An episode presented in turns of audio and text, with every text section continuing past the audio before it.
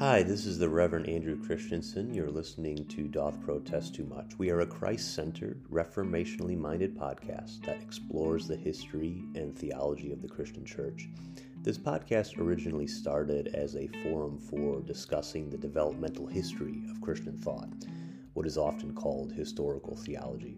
And it has since grown into an ecumenical team of hosts myself, Stephen Burnett, Pastor Charlie Lehman, and the Reverend James Rickenbaker.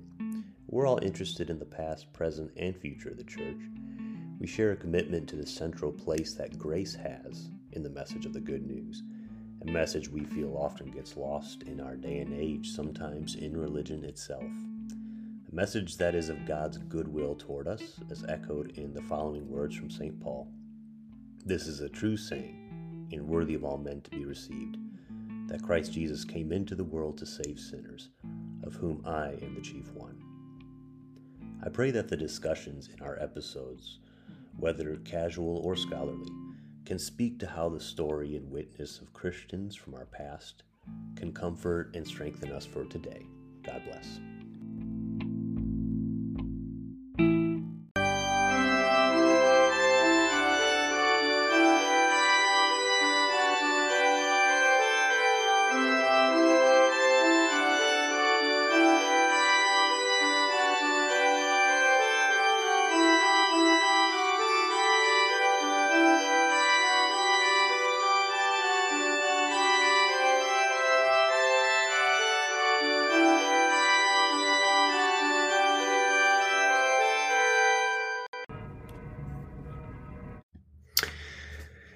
Again. Thanks for tuning in to Doth Protest Too Much, Protestant Historical Theology Podcast. I want to thank um, our listeners. Our, episode, our episodes have been uh, getting more hits, more downloads, uh, and it's, it's, exciting to see uh, steady but sure uh, cl- uh, climb in our listenership. And so uh, thank you for checking us out. I'm currently recording. Uh, it's been a couple weeks since our last episode. I want to thank again Dr. Jack Kilcrease, who came on our last episode. If you haven't checked that episode out, uh, for our listeners, it is uh, called.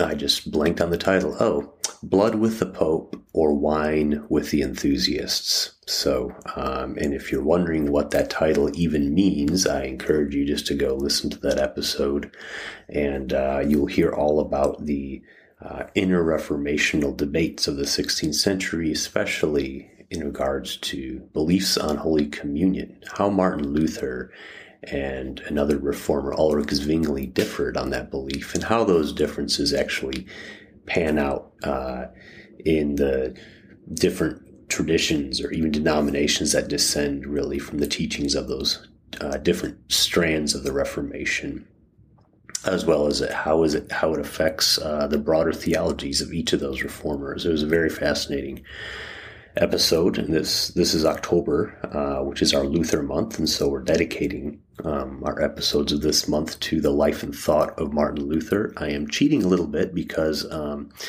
uh, uh, we have we will have another episode coming shortly after this one. Um, I'm and where I will be offering a reflection on my uh, visit to the or my taking part in the conference for EFAC USA. EFAC stands for Evangelical Fellowship in the Anglican Communion, and um, I'm currently in Dallas right now, recording from Dallas. I'm staying at an Airbnb because uh, I'm uh, just attended day one of that of that conference.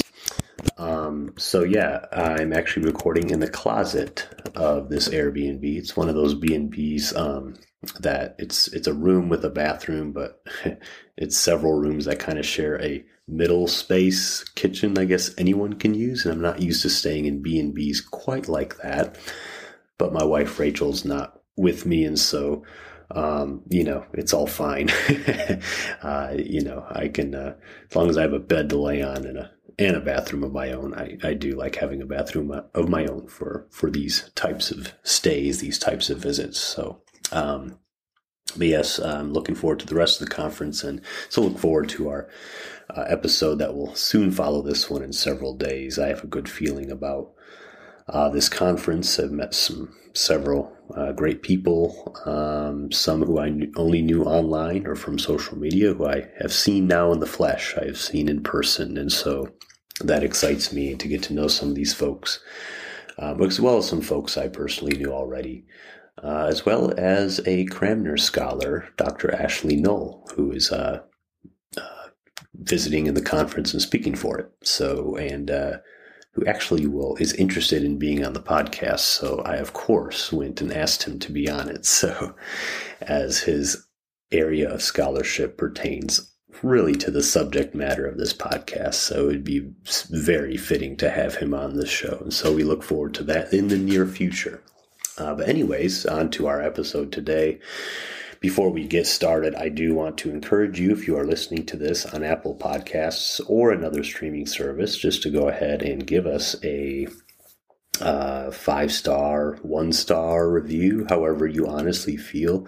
We respect all opinions. Well, not all opinions, but we uh, wel- we welcome all opinions and feedback, and so uh, please do that. And so Today's episode is on a very fascinating topic and one that's been explored, um, but not uh, but not a whole lot. Uh, but there is definitely scholarship out there generally about this, and it was based on research I did for my own coursework not long ago that I sort of pieced together, uh, as well as some other coursework I did broadly just on the book of Revelation, which gets me to the specific topic. This episode is on Martin Luther, his relationship with the book of Revelation uh, and his interpretation of the book of Revelation, and how um, well we'll get into it. It's very fascinating. I uh, it's um, I brought it up to a couple people on the past ep- on a past episode.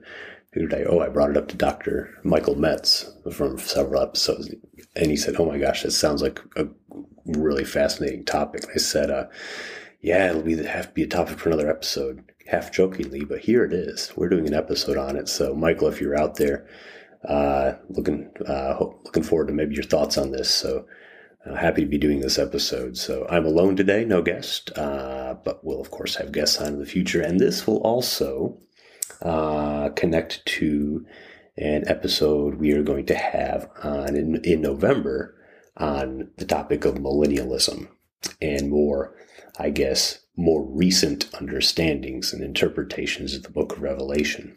Uh, but really, we're kind of staying with the 16th century today. So, anyways, on to our episode. So, the book of Revelation, um, it's one of the it's one of those books that gets a lot of uh, sensational attention, I guess. uh, understandably, the book of Revelation uh, contains an exceptional amount of theological symbolism and imagery in its pages. And uh, unlike most writings in Scripture, Revelation belongs to the apocalyptic genre. Uh, there's apocalyptic uh, themes throughout all of Scripture. And indeed, if we really take read the words closely of Jesus, especially in the synoptic gospels, Matthew, Mark, and Luke, Jesus speaks very apocalyptically. Now, I'm a school teacher of well, used to be middle school students and now middle and high school, sort of. Well, eighth and ninth grade, I, sorry, eighth and ninth grade, I primarily teach. And they always have. If there's any questions about the Bible, they often have questions maybe about apocalypse or the book of Revelation, end times. What does it mean? How do they make sense of it all, right? Well, of course, not all the questions are easy to answer. As you can imagine, most young people don't pose question they pose questions that are really begging for an answer that can satisfy the these questions but um, often it, it's more often than not it's an opportunity for some um, interesting exploration. So but yes revelation belongs to apocalyptic genre. It is heavily apocalyptical and uh, there are a variety of ways in which the book of Revelation has been approached and interpreted regarding its relationship or lack thereof to time and the actual world. And um, there's been different approaches. And our later episode in November that I briefly mentioned we'll get into some of the more recent, like last 200 to 250 years But this one will focus on the 16th century, but some uh, leading up to the 16th century. I want to give a kind of a brief survey of how Revelation has been interpreted. One famous approach was preterism. Now, preterism uh, goes back really to the days of the early church. It is a view that the symbols and images of Revelation um, are really a portrayal of the Roman Empire of the author's day. So, running in the context of Rome's domineering imperial power in the late first century, um, Rome largely had a hostile attitude toward the Christian church, this church which began to arise out of this movement that began within the first century.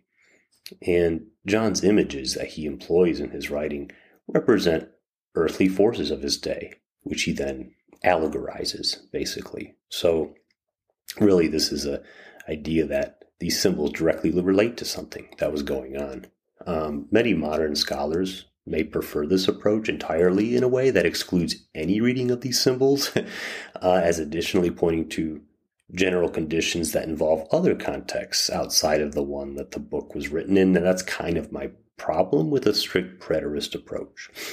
I don't doubt for a second, and I'm, now I know I'm getting into my own personal views, but I don't doubt for a second that these symbols very much correspond to imperial and earthly um, forces, I guess, um, of that time. But there's more to it. Like all scripture, it's timeless. It speaks to us in all times and places. And additionally, scholars who read Revelation from a purely secular standpoint today and in a fashion that they would study any other literature, sometimes they'll kind of take their own kind of preterist approach. And that's kind of the error that I mentioned a moment ago, where I think it kind of reduces Revelation to something that it's um, that it. Well, I don't want to say that it's not, but it's more than it, the, this though. So, uh, one such good book, for instance, uh, one of the best books on Revelation, other than, I'm talking about not the book of Revelation, I'm talking about secondary sources now. Richard Bauckham, who's a theologian and a Bible scholar, wrote a book called The Theology of the Book of Revelation. That's an example of a commentary that carries an overt degree of preterist approach. Um, but he doesn't exhaust this approach um, to the reductionist end which sees Revelation as just a time conditioned literature, and I applaud him for that. Bauckham's a great scholar. Uh, he's done some monumental work in New Testament studies. Um, some people challenge it, but basically arguing for the Gospels and and uh, much of the narrative literature of the Bible to really be, um, well, especially the Gospels, to be really eyewitness testimony, um, kind of reacting against or responding to um, decades of scholarship that didn't see it quite as that. So, but for Bauckham, understanding Revelation as John's presentation and critique of imperial power is an absolute essential to understanding Revelation at all. And with that, I would definitely agree. Um, but he even goes as far as to say in the book, quote, it would be a serious mistake to understand the images of Revelation as timeless symbols. Um, so, but again, I, even with him saying that, I don't think he, uh, I, I think he, he says that, but then he goes on to write of Revelation really having a timeless aspect as well. so, um, but anyways, there's that approach. There is a futurism approach, which I'll now present. Uh, futurism is the approach of viewing Revelation as describing future events, um, hence the name futurism. This does not mean merely that there will be an actual end and um, that this does not merely mean that there will be an actual end in eschaton. Other approaches can share this basic belief. So that what I'm saying is that's not all this means. but for futurism, the events as described in Revelation will take place as they are described in the order it is described in. Uh, that these are uh, literal events in, in a sense that uh, the way it is laid out in Revelation is the way it will play out. Now, there may be some variance in how the order will pan out, but there nevertheless is an order. Um, Futurists may also differ in how they view the images and events manifesting in these future events. Nevertheless, they will manifest. And so, uh, futurism is very much an active approach in groups of churches even today. Uh, but it is a an approach that's um, uh, been it, it has precedence in earlier church history. so while it may or may not be the dominant view, it most certainly is the most vocal and organized view, and is, for instance, a popular media and literature version of this in recent years. Well, I guess not so recent because they're about 25 years old now, but the Left Behind book series, um, which is, I guess, uh, sort of relevant still today. They did a film version with Nicolas Cage, I believe, in the past five years. Uh, I didn't see it. Um, I uh, I'd rather watch Con Air again because Con Air is a great movie, and uh, or lots of other good movies Nicolas Cage has been in. So, anyways, uh, I'm gonna take a drink of my water real quick. Uh, if this makes the final edit, you'll have a brief moment of silence for me to do that. Okay. So now we're going to get into the historicist approach, and this will be our segue into our discussion on Luther. so, historicism is the approach to revelation where the reader has a strong sense that his or her own time fits somewhere in the sequence of of the these events in Revelation. That Revelation is prophetic and it's speaking uh, really to this time. Um, it doesn't necessarily involve a very literalist interpretation of the events as described in the prophetic visions of the book of Revelation. Um, calculation has been involved in this interpretation to pinpoint when and if certain events from the book's prophecies have been fulfilled or not. Um, and there was a, de- a, large degree of this approach in Martin Luther. Um, this was based both on his uh, view of Revelation and also on general apocalyptic imagery found throughout Scripture. Um, so but Luther was not so much concerned with calculating the end times as he was convinced that the end of the temporal world was near. He had a, an apocalyptic viewpoint that is uh, that developed over the course of his life, um, and is due in large part to the level of uh, that he he saw the devil at work in the world. He um, because he saw himself up against um, uh, a great foe that's seemingly bigger than him that could swallow him whole. Of course, we're talking about, yes, the church, the corrupted churches he saw in his days, as well as just general things going on in the social and political world at that time, uh, which we'll get into in this. Um, so he his he had a lot of opponents in his time, and so he that only um, that only helped or that only sorry contributed uh, to his very uh, apocalyptic view outlook that he had. So, but we'll be getting into that. So let's rewind a little bit. Well, we didn't. We're not really rewinding. We just kind of gave a general overview of Luther's attitude, but it wasn't always this way. It, it just like any uh, when we study any person in the past, especially a thinker, um, we have to start at a certain point and see how we arrived to another point. And so this is when we'll be getting into Martin Luther. So Luther stayed at Wartburg. Need to know how to pronounce that in a, in a, the German way, not Wartburg. And that's the English way of saying it. Uh, thank you, Rosetta Stone, Babbel, and Duolingo, Dr. Mark Grutner. Shout out to you, Shreveport tutor. I don't have his business card info, but if you live in Shreveport, which I don't anymore, but he is a German born, uh, American, he's an American, but German born and taught German many years at Centenary College. And he works one on one with people interested in learning that awesome, wonderful language, especially if you're a Lutherphile or theology nerd. German can come in handy. So I digress.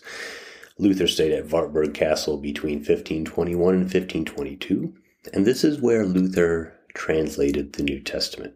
And what language did he translate it into? Well, German. In addition to this, Luther also took time to uh, explain for his readers of this testament, this New Testament, what the meaning of the gospel is properly. The gospel is the singular and summative message of Christ for us that is found and testified throughout the various literature that comprises the New Testament. This definition of the gospel says that Jesus is at the center of the scriptures, that all scriptures, all the writings of the scriptures are, they complement each other. They're in this interplay, you could say, Old Testament included, that point to Christ. However, for Luther, this did not mean that all the writings in the scriptures were equally vessels of the gospel in its quintessential sense. Luther was actually critical of certain writings that had traditionally been included in the New Testament. Uh, famously, he considered the book of James to be among those that he found little to no warrant for their importance or inclusion, though he ultimately still left them in. One of these writings that Luther was initially unfavorable, um, also besides James, was the Apocalypse of John. And of course, what we mean by that is the book of Revelation, which um, we'll just refer to as Revelation from here on. Luther expressed his criticism in a preface he wrote for Revelation in this 1522 New Testament translation. He wrote prefaces to all these books that are in the uh, that are in this New Testament. You know, we'll refer to this testament as the September Testament because he uh, had it was published by September of 1522. Each book of this September Testament received uh, received uh, what Luther scholar Heinrich Bornkamm referred to as a quote, brief and lively notice of the contents of unquote, inserted before each book. One book, for instance, the Epistle to the Romans, received a much more in depth commentary as its preface, signifying its importance as quintessential gospel. That's because Romans being such a important writing from Paul, Luther really famously said, and I don't know where he said it, that Luther found Jesus again through Paul. Or really, it should be, and again, this would be my own words, and I'm sure Luther would agree. Christ found Luther again, and he did it through his gospel as revealed to Paul. I think that'd be the best way to put it. I think our Lutherans would agree with that. Where are our Lutherans at? Go ahead and pat yourself on the back for listening to this Episcopalians podcast. anyways, uh, this was, uh, anyways, unlike Romans, for Revelation, Luther gave a very brief and rather dismissive treatment of it in the preface for this September Testament. But this would change eventually. By the 1530s, Luther made the interesting move of rewriting two prefaces of this New Testament translation. Um, this was published again. The New Testament translation was published again, uh, alongside an Old Testament translation. Um, it was a translation of the entire Bible. This was the 1530s. So Luther revisited his translation of the New Testament he had written just several years before, well, really a decade before, but it was a pivotal decade, as we'll see. And he, in effect, revis- revisited Revelation years later to write another preface that was strikingly different from the one in the September Testament in the this latter preface, Revelation is no longer the peculiar peculiar writing that offers little value to a Christian, but rather it's an edifying book that speaks to the concrete situations, past and present, of those both within and outside of the church who suppress the promulgation of the gospel. This raises the question of like what would explain the change, right? he writes two very different things. Both are addressing the book of Revelation. It's like he's had a change of attitude on it. What explains it? Well, it's not evident that Luther abandoned any of the underlying reasons he held for denying the value to the revelation in the September Testament. We'll get into those reasons. Um, there is a discernible explanation, though, for the shift from his initial indifference toward it to his yes, historicist interpretation that characterizes the latter preface. And we will get into why the second preface is historicist and also what was what why he wrote what he did for the first one. So looking first at the first test, the first uh, preface that he wrote for the September Testament in 1522. Luther's criticism of Revelation there can be boiled down to two major contentions. He does not see the book as either prophetic or apostolic.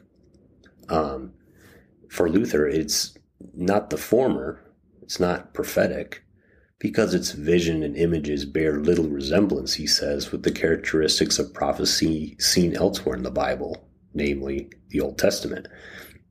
Revelation is also not the not uh, apostolic, or he doesn't see it as apostolic, because it simply does not teach Christ, he thinks.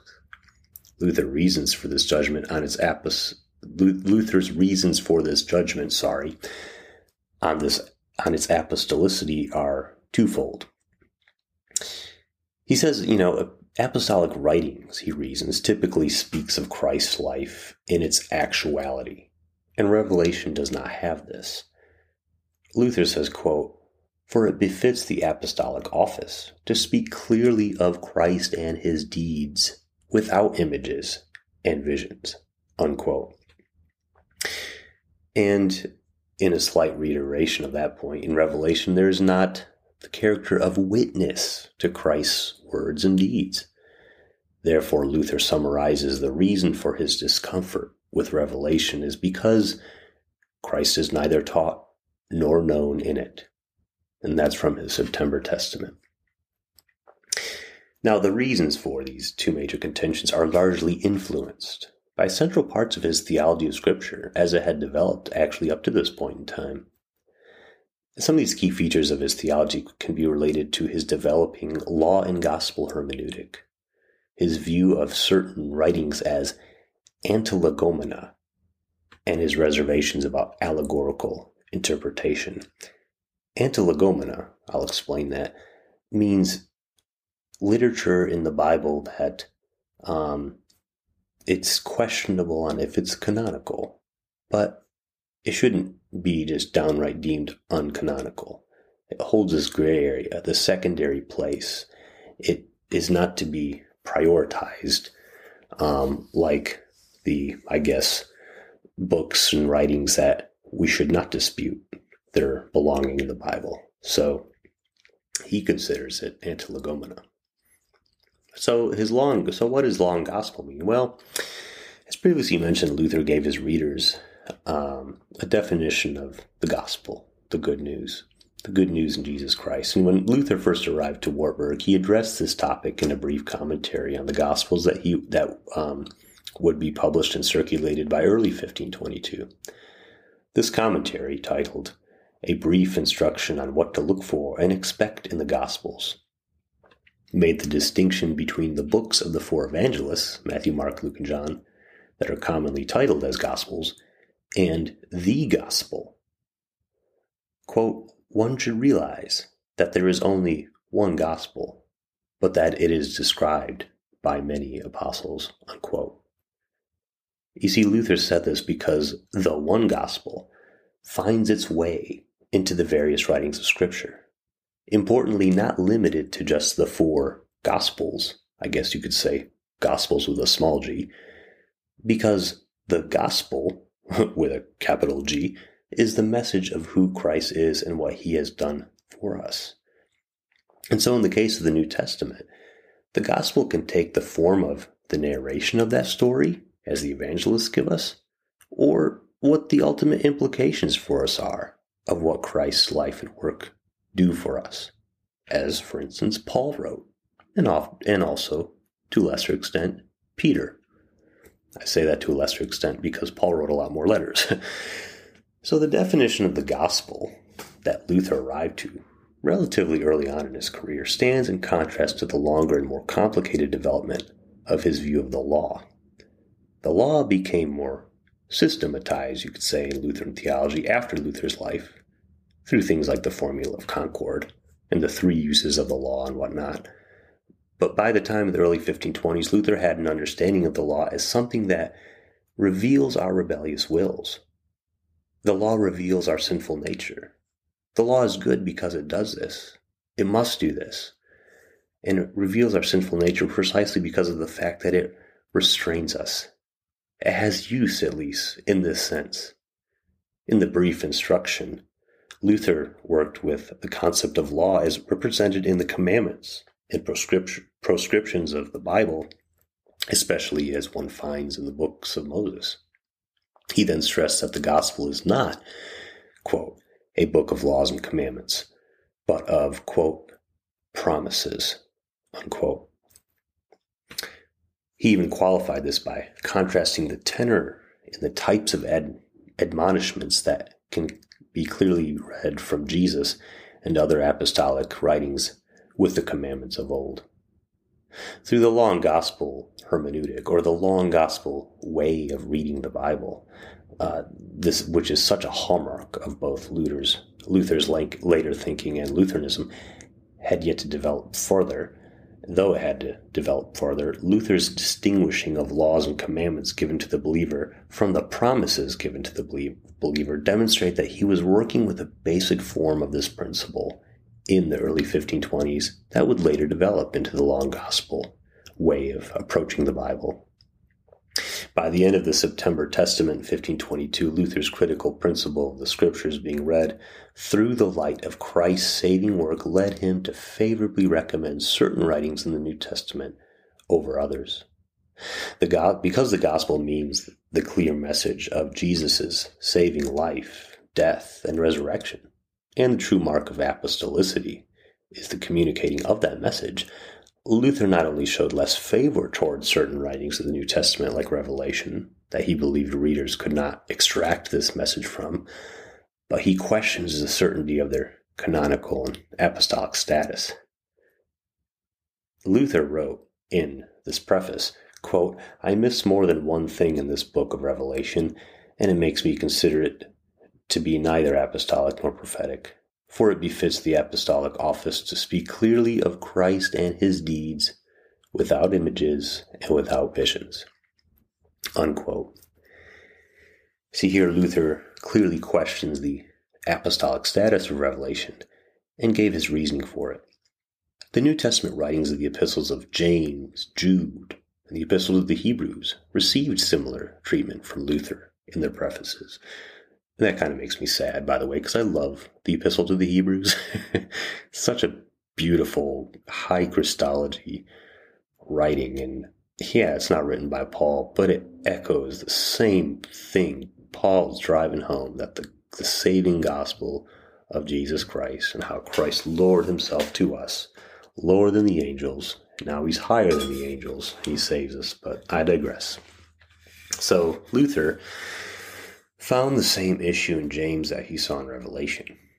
The essence of the gospel, or the summation of Christ and his teachings and deeds, is nowhere to be found in James. And Luther's pretty much right on that. In contrast to the proclamation of the gospel, James d- did nothing more than drive drive home the law and its works. Basically, what Luther said. I paraphrase loosely, but that's what he said about it. Luther applied that hermeneutical principle that he laid out of law gospel to James that made the distinction between what is commanded of us and what is promised to us in Christ, finding only the former to be represented in James. so Luther's doubts about certain books were not without precedent. Eusebius, for example, noted similar doubts that some in the early church held about James and several other writings Eusebius included these books in the category of antilegomena, which we just discussed were books whose canonical status was disputed. And although Eusebius did not include Revelation in this category, acceptance of Revelation's canonicity was not universal in the early church. Um, the division over its acceptance was actually largely uh, between the West and the East, with many in the West accepting it and many in the latter, the East, initially at least, rejecting it. Dionysius of Alexandria was an early example of an Eastern father who doubted apostolic authorship, uh, along with such people as Cyril of Jerusalem and John Chrysostom to follow. Revelation was excluded from the list of canonical books at the Council of Laodicea in the 4th century and omitted from some Bibles in the East. Robert Mounce, a New Testament scholar, importantly notes that there were uh, historical factors for Revelation's lack of early acceptance in the East. For instance, the Montanist movement of the second through fourth centuries. This was a group that brought on tensions with the wider church for its belief in ongoing prophetic revelation, relied heavily on appropriating revelation for its extreme flavor of apocalypticism. However, as the position of many in the East began to reverse, notably with Athanasius' endorsement of revelation and its canonical acceptance at the Third Council of Carthage in 397, an interesting phenomenon took place. Churches of the East largely interpreted revelation allegorically, in contrast to the millennialist approach to revelation that characterized the Montanist interpretation. Being that early millennialist readings of Revelation lost believability as the church aged into the middle of the first millennium.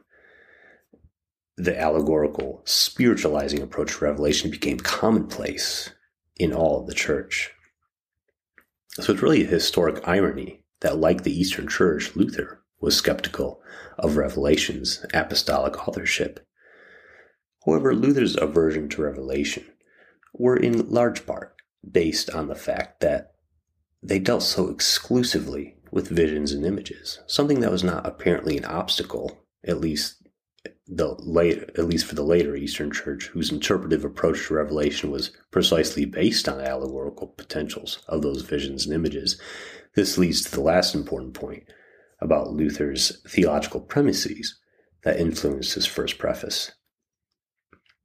So, this next part we're going to get into is on allegorical interpretation.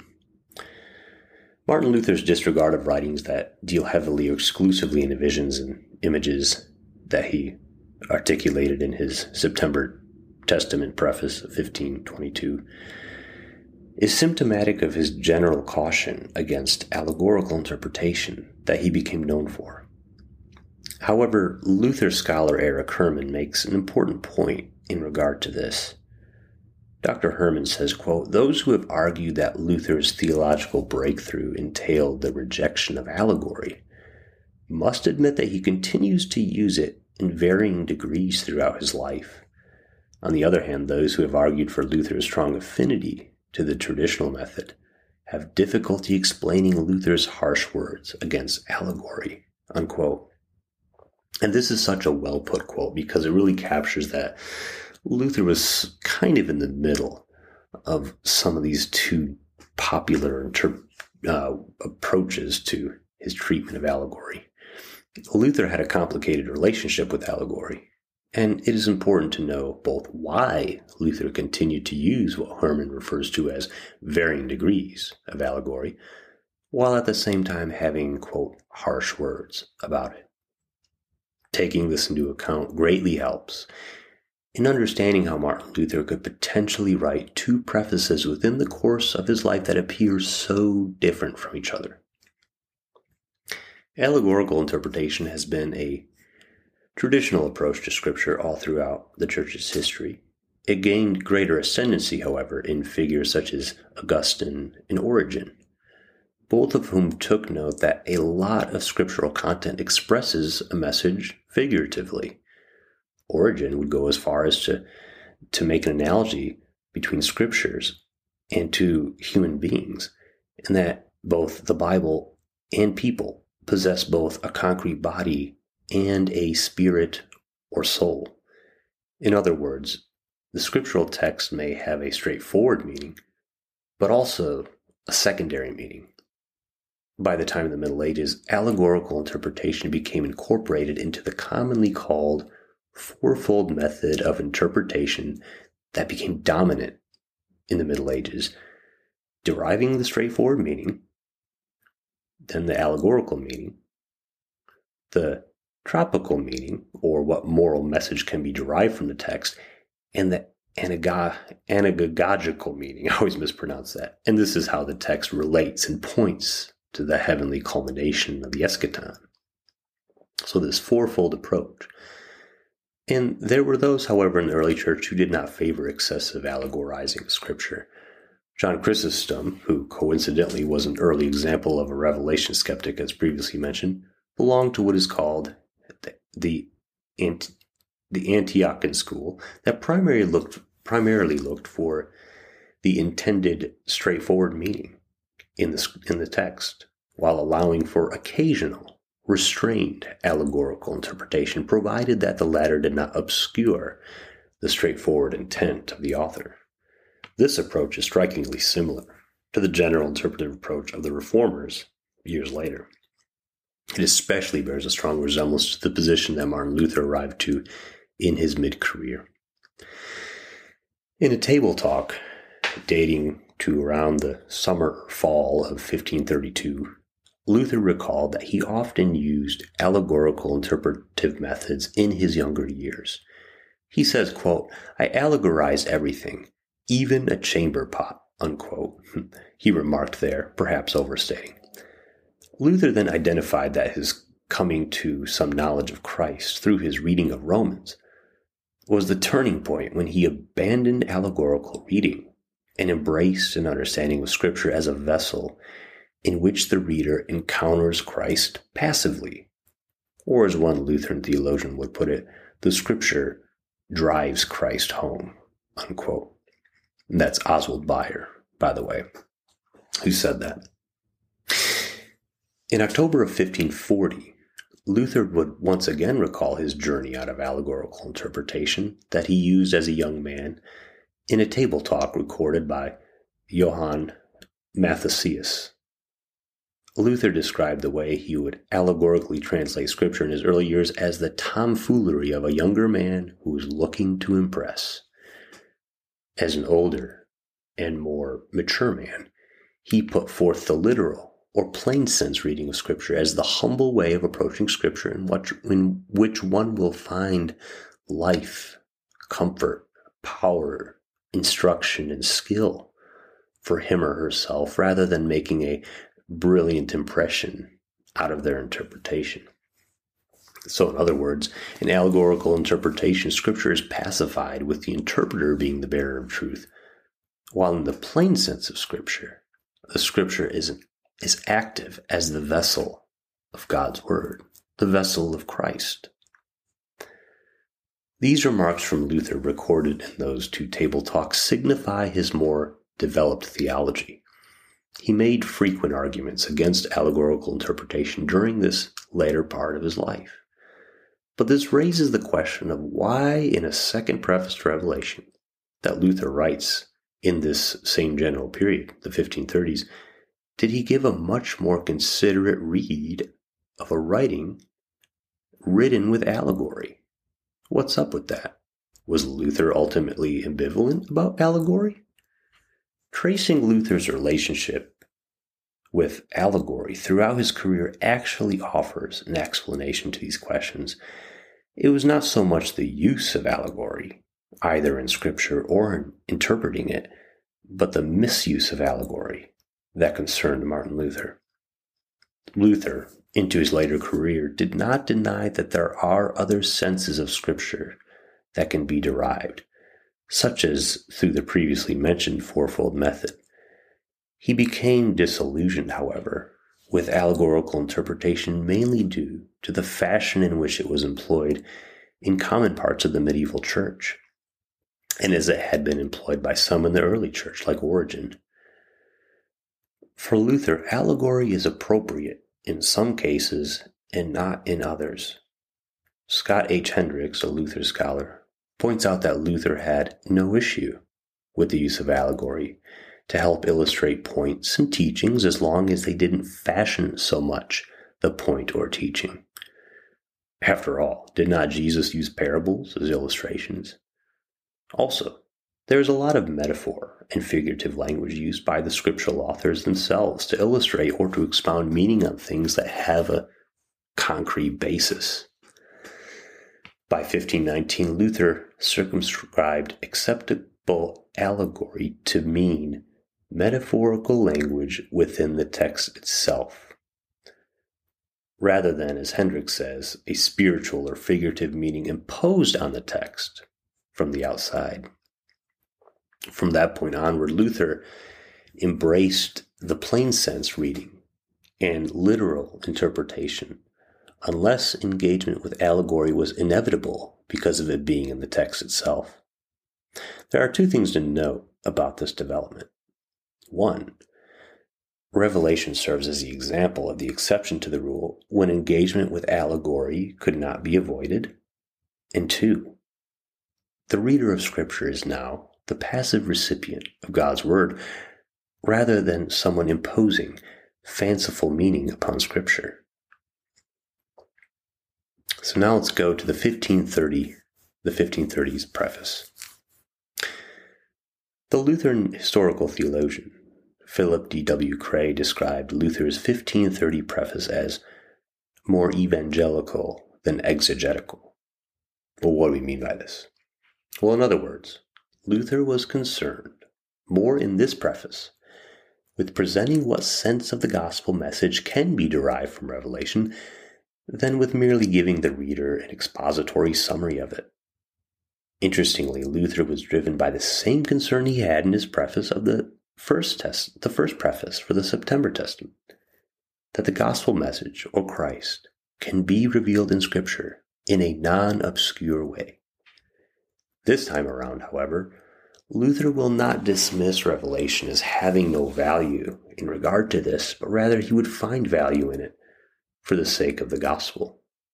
But in order to do so, he would have to take a certain interpretive license Luther essentially gave a historicist interpretation of Revelation's core content in this 1530 preface.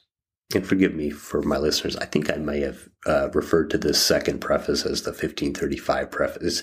It's the 1530, 1530, the year 1530, that he wrote this at least. Historicism, of course, going back to what we just discussed as a reminder, um, it's a certain way of interpreting Revelation. The reformers um, were very warm to it, as well as people before them. Um, mostly outdated approach today, uh, but there's no one strict historicist way. It's just kind of a label historians, church historians looking back at um, methods of the past, put a label on it. Timothy Weber, for instance, defined historicism in the following way quote, this approach interprets Revelation as a prophetic overview of church history. Historicist interpreters locate themselves on the prophetic timeline so that they can determine which prophecies have already been fulfilled and which ones are still to come. Unquote. So, you know, due to the ascendancy of the allegorical approach to Revelation by the middle of the first millennium and its domination by the time of the medieval church, the way for the historicist approach became naturally paved, there were general apocalyptic tones of the Middle Ages, undoubtedly influenced by the events of the period. You had the Black Plague, for instance. Uh, you had wars. The right conditions were there for Christendom's thinkers to relate concrete contemporaneous events to the prophetic visions of the Bible's apocalyptic material. Such an example of this approach can be found in the writings of Joachim of Fiore. Joachim found himself in a much different time than the first century author of the book of Revelation, uh, or even Augustine in the fourth century for that matter.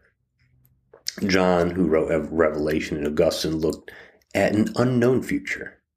However, Joachim stood in a different point in history where there had been the history of the church to serve as a frame of reference. Having this history at his disposal, Joachim saw, as historian E. Randolph Daniel puts it, History as moving through purifying catastrophes from one stage to a better one, unquote.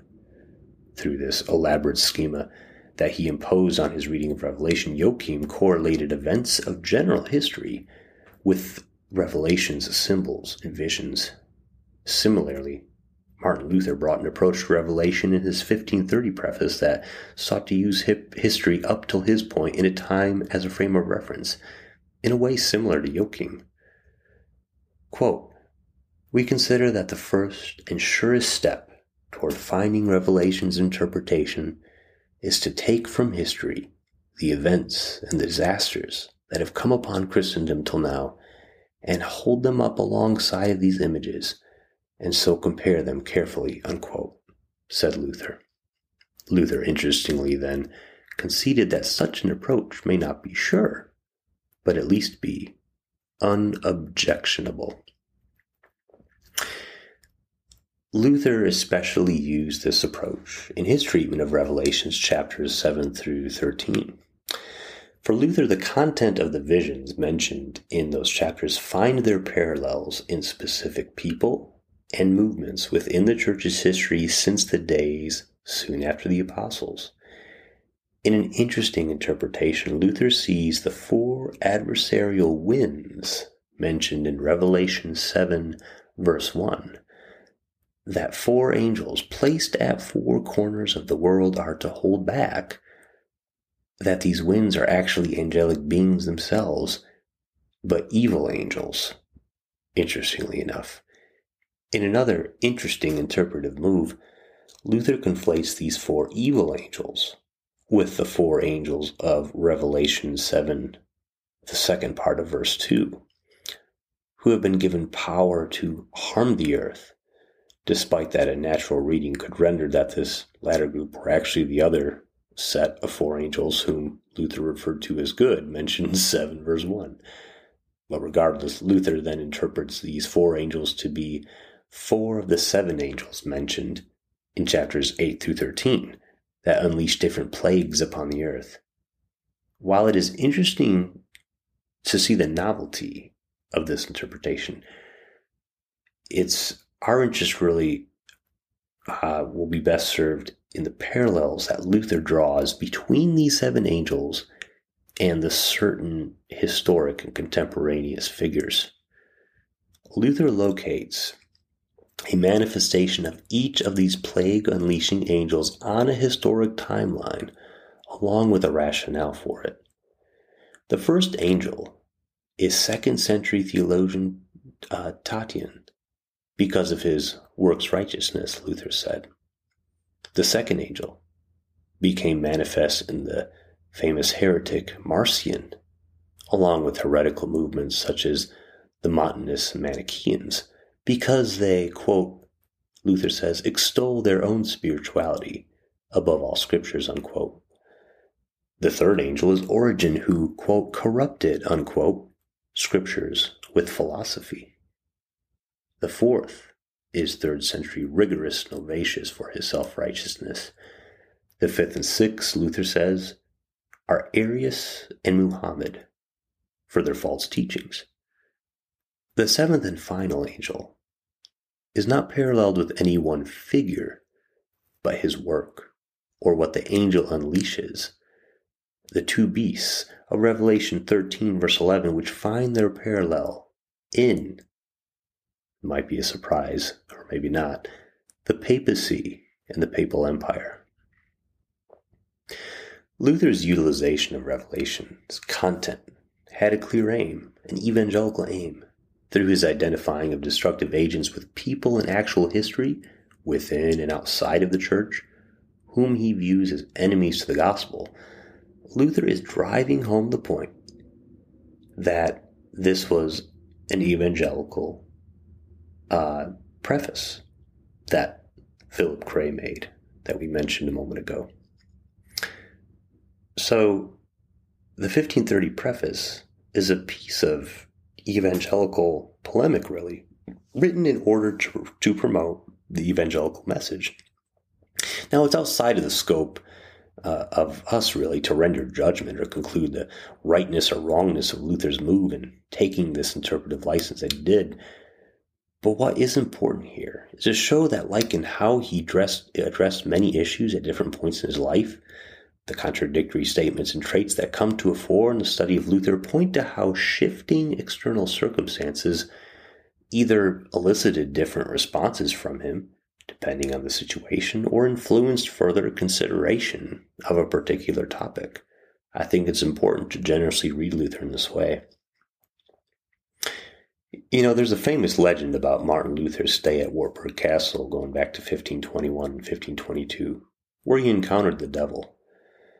Today, in fact, tourists who go to the castle can see a stain on the wall where Luther allegedly threw an inkwell to ward off the devil's attempts of thwarting Luther's labors in the promotion of the gospel. Historians are understandably skeptical of such an incident ever taking place, but scholars of Luther and his thought know that a real sense of an active and looming devil pervaded Luther's view of the world. This sense of the devil relates to Luther's general apocalyptic outlook that would become more pronounced at different points in his life. For Luther, there are forces at work in the world, and especially in the church, that's at war with the gospel, the church of his day as he saw it. And the church and its history is essentially the saga of this battle. And as tensions escalated in consequence of the Reformation, Luther saw his own time as a pivotal, perhaps even penultimate, chapter in this saga. The apocalypse may be soon in Luther's mind. Luther's apocalyptic worldview, amidst the backdrop of the 16th century Europe, has been covered by a broad swath of scholarship. Luther scholar Oswald Bayer says that the following about this exceptionally unstable political context that Luther lived in. In a certain sense, the 16th century was an apocalyptic time. Apocalyptic is not so much a question about chronology as it is of the quality of the era. In virtually no other age since the great Germanic migrations from the 4th to the 6th century after Christ was order in Europe endangered as it was then, externally by Turkish wars, internally by peasants' wars, and split because of various confessional groups. Luther could not conceive the possibility that settled and less apocalyptic times would follow once again. Unquote. That's a brilliant, insightful uh, uh, comment on that era from Dr. Oswald Bayer, great Luther scholar. If if you're going to read any theologian of Luther, um, I would recommend him. So, Luther was a man of his time, an unstable time. And by the point in his life when he wrote the 1530 preface, a significant events had unfolded that reinforced ever so strongly that the gospel itself was at stake. Between the time of the September Testament, in which Luther already had enemies, and then 1530, when he writes the second preface, Luther was forced to reckon with two significant challenges to both his message and the churches of his land that promoted the gospel the Ottoman Turkish threat and the papacy. So first look at the, let's look at this Ottoman Turkish threat. You know, throughout the 1520s, Luther was not so much opposed to the Turks as to the papacy. At one point, he even considered the Turks as God's rightful punishment on Christendom for failing to preach the gospel. As early as 1520, he referred to Rome as the true Turks, even, because of the havoc he accuses them of wreaking on Christendom. Put plainly, Luther did not see the big deal or why the Ottoman Turkish Empire, or Islam, would be a pressing concern in comparison to the clear threat to the faith that he saw coming out of Rome and the papacy. However, Luther was also realistic enough to understand that there are foreign political threats that naturally need to be taken seriously, and that the Ottoman Turks were potentially one of them. As this threat became ever more real and close to home, Luther openly and actively supported military action. Now, this change in his attitude from indifference to support of military action can all be justified really by Luther's theology of two kingdoms, where God grants and bestows upon the government the authority to act for the protection and flourishing of its land's people. But however, as the Ottoman Turkish threat continued to advance into the 1530s, the situation became dire, and it became for Luther more than a matter of practical politics or theological justification of war. The warring Turks played a significant part within Luther's apocalyptic thought and theology of history as signs of the end times. This more or less is why Luther began to see this threat along the lines of the penultimate plague released by the sixth angel, Muhammad, which he sees as the sixth angel in the book of Revelation. By the 1530s, with no sign of the Ottoman expansion decreasing, Luther held the conviction that this could be a sign of the end. However, it was not the ultimate sign. Luther's attitude toward the papacy has been a major subject of study for Luther scholarship. In summary, Luther's disenchantment with the papacy was accelerated by key events through his disputes with Cardinal Thomas Cajetan, Johann Tetzel, Johann Eck, Sylvester Mazzolini. Luther realized that he had a fundamentally different understanding and position on the papacy than they did. Luther at first believed that the papacy held authority, but that this authority was valid within the context of its harmony with the church fathers, councils, clear reason, and importantly, scripture. This is what Luther scholar Scott Hendrix refers to as the principle of consensus, right? A consensus between all these things. But key events such as the issuance of the papal bull in June of 1520, which condemned Luther, this shocked Luther and moved him to have an even lower view of the Roman pontiff.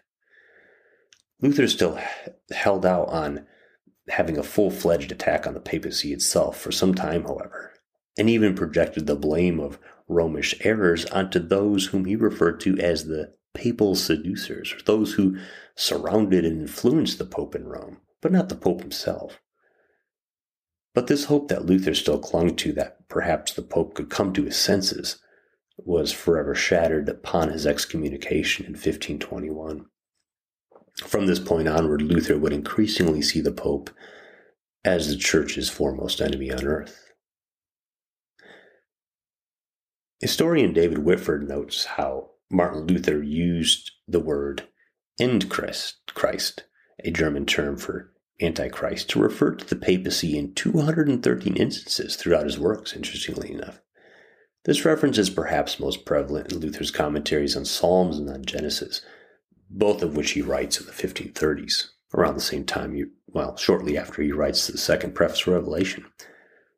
And so there are many examples of this, and you can just pick up a copy of Luther's works if you're interested in going through Two things were pointed, and I say pick up a copy of Luther's works like it's that easy to do. So I uh, have them all digitally. I went on a payment plan through uh, Logos software, uh, but sometimes uh, you can pick up different copies of them, and um, you know different volumes contain uh, different things. Uh, for instance, volumes two and thirteen have a lot of those anti-papal references. If you're interested in in uh, checking those out. So to conclude, the things we pointed out earlier in regard to Luther's development between 1522 and 1530. Things we observed was that, you know, Revelation is the type of literature that would serve as the example of the exception to Luther's interpretive principle when engagement with allegory could not be avoided. And the reader of Scripture is now the passive recipient of God's Word rather than someone imposing fanciful meaning upon it. A legitimate question, though, is did Luther maintain, maintain both of these interpretive principles in regard to his 1530 preface? Considering the novelty of this preface, the lack of any commentary and revelation that draws those particular parallels that Luther did for chapters 7 through 13, Luther is essentially doing what many could rightfully see as eisegesis. As stated earlier, while it is not the purpose here to render judgment, right or wrong, on what Luther did, it is helpful to see how Luther took the opportunity in, in the supplanting this later preface to express his growing agitation and concern for what he saw, what he had, what he was convicted of, that there are legitimate threats to the message that he and other reformers were at pains to hold fast to. And that concludes our episode on uh, Luther and the Apocalypse, or Luther and his interpretation of the book of Revelation. It's a fascinating topic, fascinating history, turbulent times. And this is one of the reasons why I really have a passion for history and for studying people of the past. is we have to see them in their time. We have to see them in their context. We have to appreciate how they addressed the world around them, how they responded to their circumstances, how they responded to those who disagreed with them. And I think it's this is uh, this study of Luther and his relationship with the book of Revelation, how it related to his career and his life, um, is so fascinating. And so I thank you all for listening. Um, stay tuned for our future episodes. We'll have a our next episode um, where I'll be sharing some of my uh, thoughts on my experience with uh, EFAC USA, a group that I'm very excited about that I uh, am blessed to be a part of. I'll be having an episode on that in a few days. So God bless everyone. Take care. Um, and we will see you soon.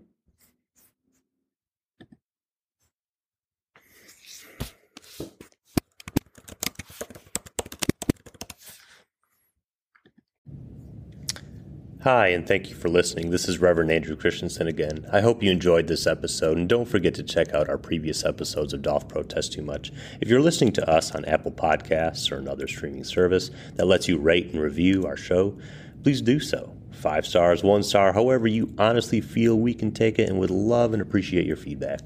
Also, for any further questions or suggestions for our show, please email me at dothprotesttoomuchpodcast at gmail.com. God bless your day.